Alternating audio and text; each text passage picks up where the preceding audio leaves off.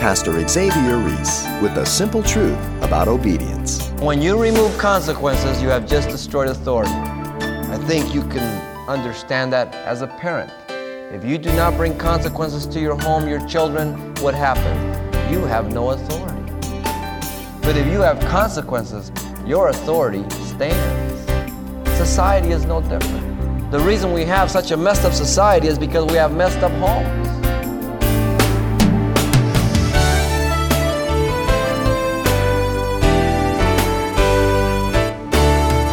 Welcome to Simple Truths, the daily half hour study of God's Word with Xavier Reese, Senior Pastor of Calvary Chapel of Pasadena, California. Drug abuse, alcohol addiction, suicide. There is no upside for those who are involved in self destruction. Well, Pastor Xavier says there is an answer to this widespread problem. Today, as he continues his study from the book of Leviticus, he brings us three reasons why Americans are headed down the path of self destruction unless they turn to the hope that can only be found in God's Word. Let's listen. We're going to be looking at various scriptures through chapter 18 and 19 and 20 of Leviticus. It's a very interesting section. I've entitled this the sermon a prescription for sure death. So if you want to die, pay attention. If you follow these steps, it's a sure thing. I want to begin by reading a study that was done, and it's a little lengthy, so I ask you to bear with me. A commission of educational, political, medical, business uh, leaders met to examine the problems of the American children. They issued a report called Code Blue. You'll be familiar with that. No, that's when there's cardiac arrest and an emergency ward and life is dwindling away. Which came to a disturbing and unprecedented conclusion. Quote, never before has one generation of American teenagers been less healthy, less cared for, or less prepared for life than their parents were at the same age. The evidence is only hidden from the blind. I sit on the Senate committee that deals with the children and family. I sat on a similar committee in the House of Representatives. I have seen the parade of uh, pathologies that are understanding or unending and unincreasing. Suicide is now the second leading cause of death among adolescents, increasing 300% since 1950. Teen pregnancies have risen 621% since 1940. More than a million teenage girls get pregnant each year. 85% of teenage boys who impregnate teenage girls eventually abandon them. Keep that in mind, ladies. Okay? The teen homicide rate has increased 232% since 1950. Homicide is now the leading cause of death among 15 to 19 year old minority youths. Every year, substance abuse claims younger victims with harder drugs. A third of high school seniors get drunk once a week. The average age for first time drug use is now 13 years old. He goes on to say the Code Blue report made an, uh, an essential point. The challenges to the health and the well being of American youth are not primarily rooted in illness or economics. Unlike the past, the problem is not childhood disease or unsanitary slums. The most basic cause of suffering, the report concludes, is profoundly self destructive behavior drinking, drugs, violence, promiscuity, a crisis of behavior and belief, a crisis of character. Like a lot of well intended panels, Code Blue had no idea what to do with its findings. They diagnosed a cultural crisis. The solutions they eventually offered mainly centered on better health care, Former Education Secretary William Bennett uh, commented, quote, In other words, Code Blue identifies a crisis of the spirit, a sickness of the soul, and it recommends aspirin, band-aids, and a hall pass to the nurse. This is not a problem that will be solved with money or clinics or medicine. It has deeper roots in heart and soul, in the mainstream of youth culture. It is deeply disturbing. It leaves a legacy of broken lives, but at the extremes, it is frightening with children who seem drained of conscience. A very incredible statement and article. This is what has happened to the land of the free and the home of the brave. Why? What went wrong? I would like to give to you three reasons for the debilitating condition of our country from Leviticus 18 through 20. The three reasons are as follows, and we'll take one at a time. The first one is Americans are defiant to authority. Secondly, Americans are dedicated to selfishness. Third, Americans are destructive to family love. Those three ingredients will bring sure death to your life and the life of a nation. They work, they guarantee the results. Chapter 1 through 17 of Leviticus were given by God to the Israelis that they might know how to worship God.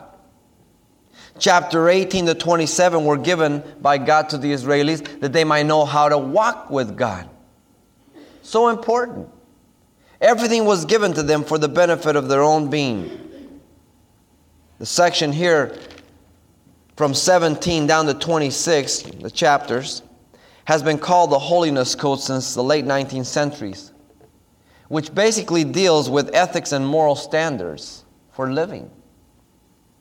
Our nation has turned from clear cut ethics and moral standards that made our nation strong for close to 200 years to embrace relativism, situational ethics, value clarifications, existentialism, and humanism. And yet, in only 25 to 30 years or so, we have destroyed this great nation from within because we have embraced such a philosophy. They have made it illegal to teach about God and the Bible in our schools, yet they teach our teenagers how to put a condom on a banana. The law requires parental consent for a young lady under the age of 18 to have her ears pierced. And yet, the school can take your young daughter out of school under 18, get her an abortion, and they do not need your consent. Something is desperately wrong with our nation. We are a society without morals or a moral conscience, no longer able to distinguish between right and wrong. It's hard to understand or even imagine, but there are people out there, generation upon generations, for the last 20 years, who cannot discern between right and wrong because of the education that they have received through our school systems as well as our entertainment industry. Incredible.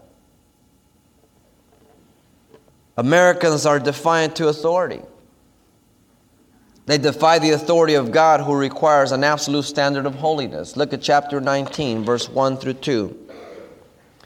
And the Lord spoke to Moses, saying, Speak to all the congregation of the children of Israel and say to them, You shall be holy, for I, the Lord your God, am holy.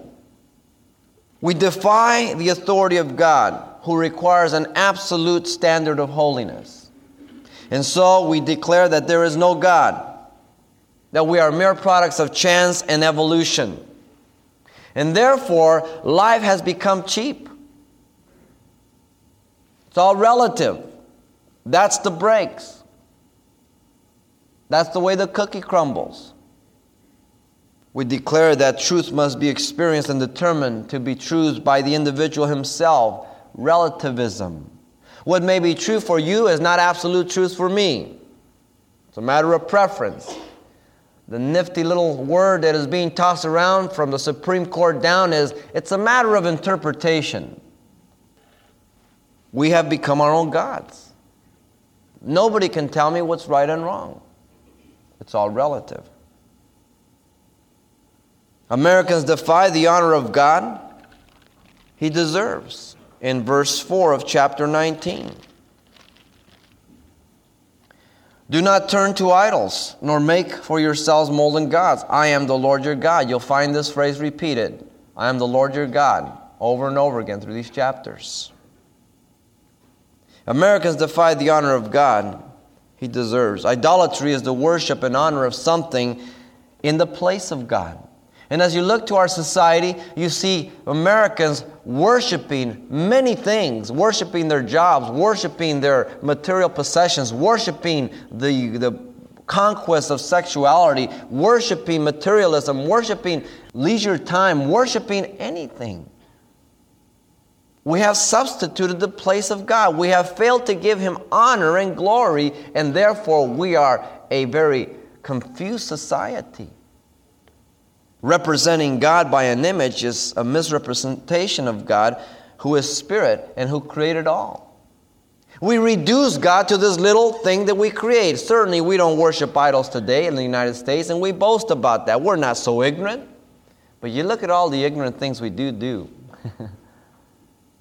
we defy the honor of God he deserves. Thirdly, we defy the authority and the honor of parents. This is big today. In chapter 19, verse 3, he says, Every one of you shall revere his father and mother.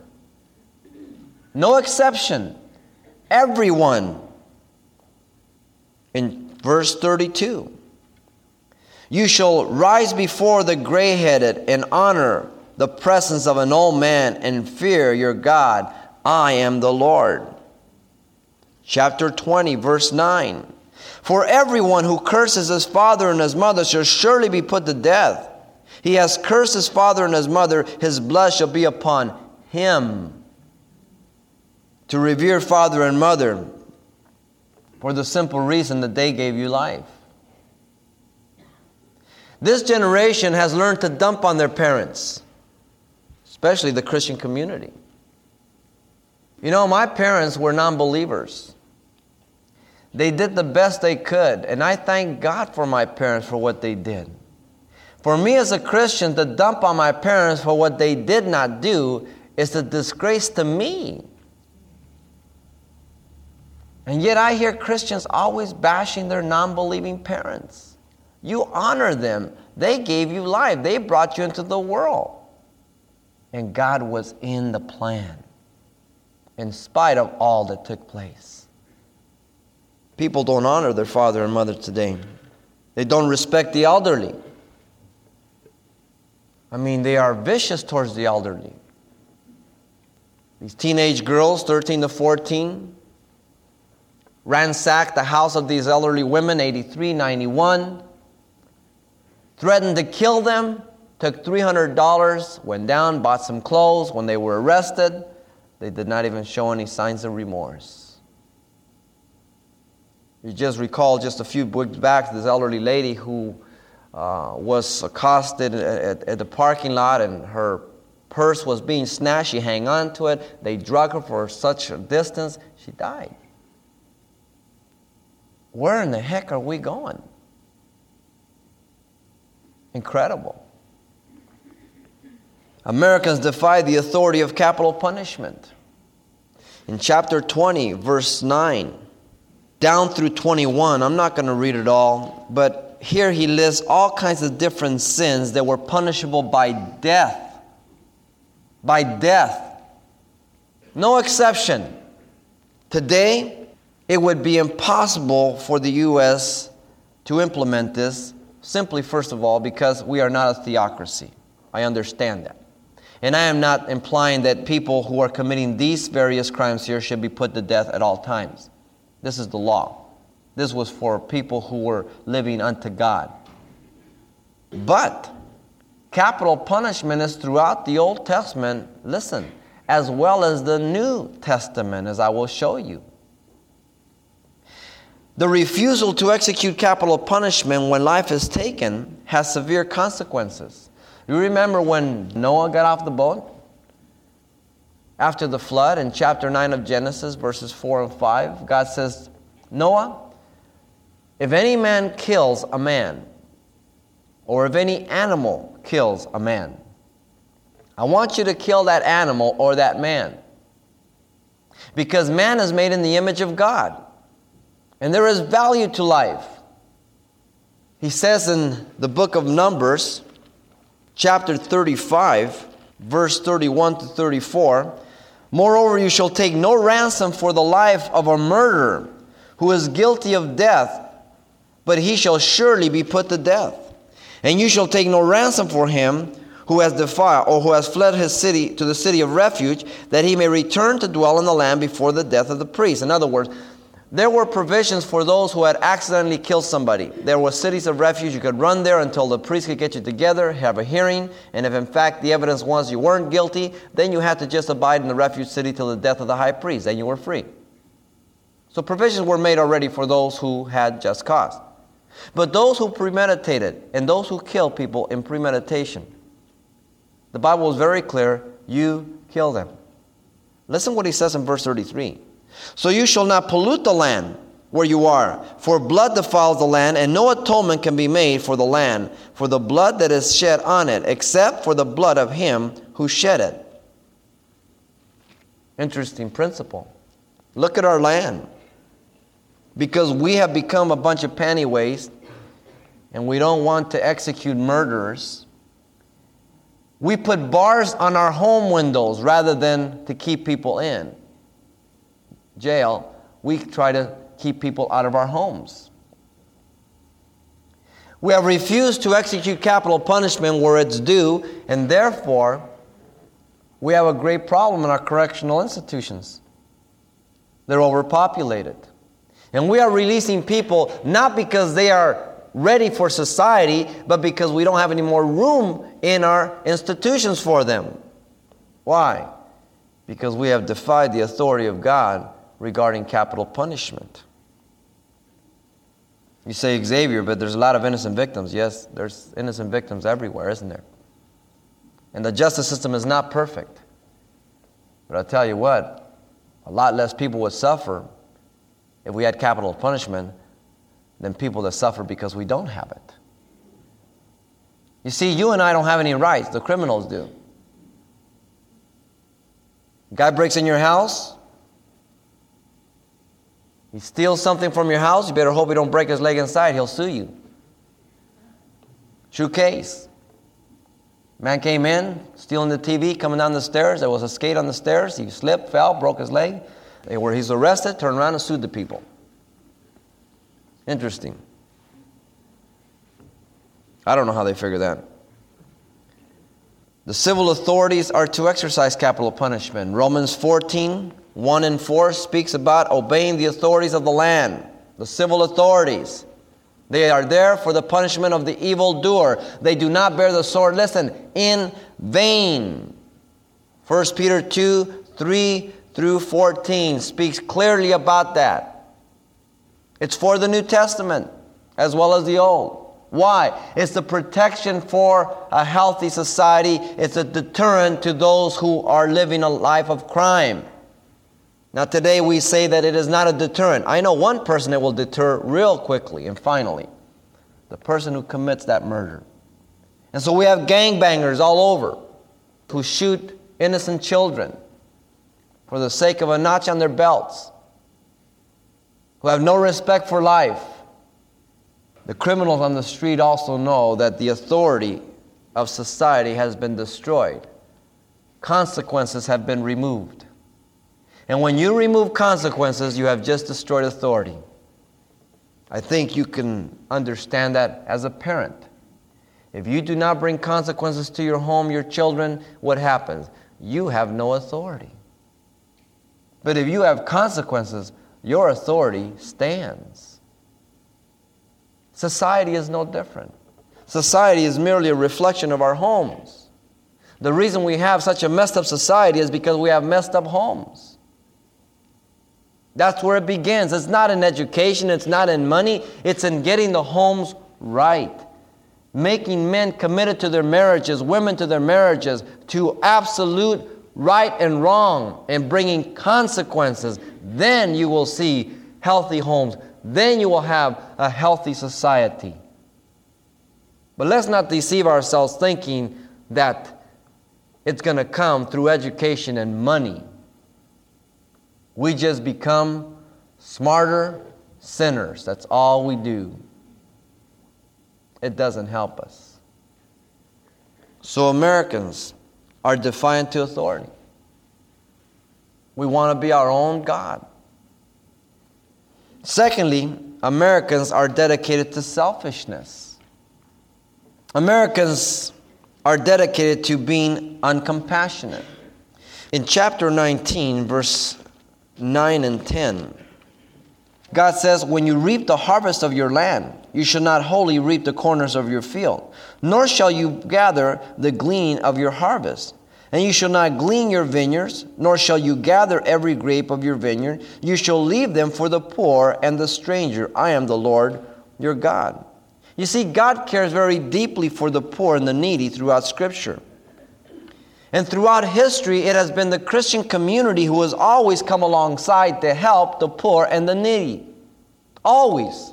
Hospitals, schools. Everything has been initiated by the Christian community. Not the pagan, not the humanist, but the Christian community. God in His law provided for the poor. Notice that God provided for the poor through those who had more than enough. First of all, that's a good principle. Secondly, notice that he God provided for the poor that they would have to work for it, not just be a handout. They would have to, so the corners of the fields would not be reaped. If you went through it one time, you weren't to go it th- twice. Remember the book of Ruth? Ruth was going through it. She picked up the gleaning. And so God has made a provision. Today we give handouts so we don't give people an initiative to work. And so they become welfare recipients for three, four, five generations. And the system is so bad that if you try to better yourself, then they remove the help you have. So you say, well, what the heck? I can't get on my feet, so why go out and work? It's a useless system. People need to work. We have so much that people can do. They can clean the streets, they can work the forest, they can do so many things who do nothing but receive welfare. Now, I'm not talking about being callous. I'm talking about helping them. That's what I'm talking. Whether you're black, white, brown, pink, blue, I could care less. I don't care what color you are. You're an American, you can do and go anywhere you want. I know because I wasn't born here. And you know what? I have gotten as far as I have given myself to go. You're always going to have prejudice. So what? You go to school, you study hard, you depend upon God. And you know what? God will be faithful, God will take care of it. What has happened to America? The foundation of America has been undermined at the home. Nobody has anywhere to go. You need two weeks to get on your feet. Family would be there. It's not there any longer. So you can't ever get on your feet. Do you help others? Or are you uncompassionate? Do you appease yourself just by saying, well, you know, I give to God and, and you know, I've got to survive? I think there's some biblical principles that you find throughout Scripture. One is you give to God. Second, you put away a little bit for the needy. Little kitty, whatever God leads you. So when that time comes, you have to help somebody. And even when we don't have money, we can help paint a house. We can help mow a lawn of an elderly. We can take a bag of food somewhere. This is Christianity, people. This is where it's at. God requires that of us as Christians. I hope you have compassion. Pastor Xavier Reese, reminding us to treat others based on our love for Jesus Christ. And you can request a copy of today's intriguing study from the book of Leviticus called A Prescription for Sure Death. It's available on CD for just $4. And make sure you pick up an additional copy to pass along to a friend or loved one. Now, the title to ask for once again is A Prescription for Sure Death, or simply mention today's date when you write Simple Truths, 2200 East Colorado Boulevard, Pasadena, California, 91107. Or to make your request by phone, call 800 926 1485. Again, that's 800 926 1485. Or the address once again is Simple Truths, 2200 East Colorado Boulevard, Pasadena, California 91107. And please be sure and include the call letters of this station when you contact us. Now, is it true that we have to live a perfect life in order to be in fellowship with God? That's our topic on the next edition of Simple Truths with Pastor Xavier Reese.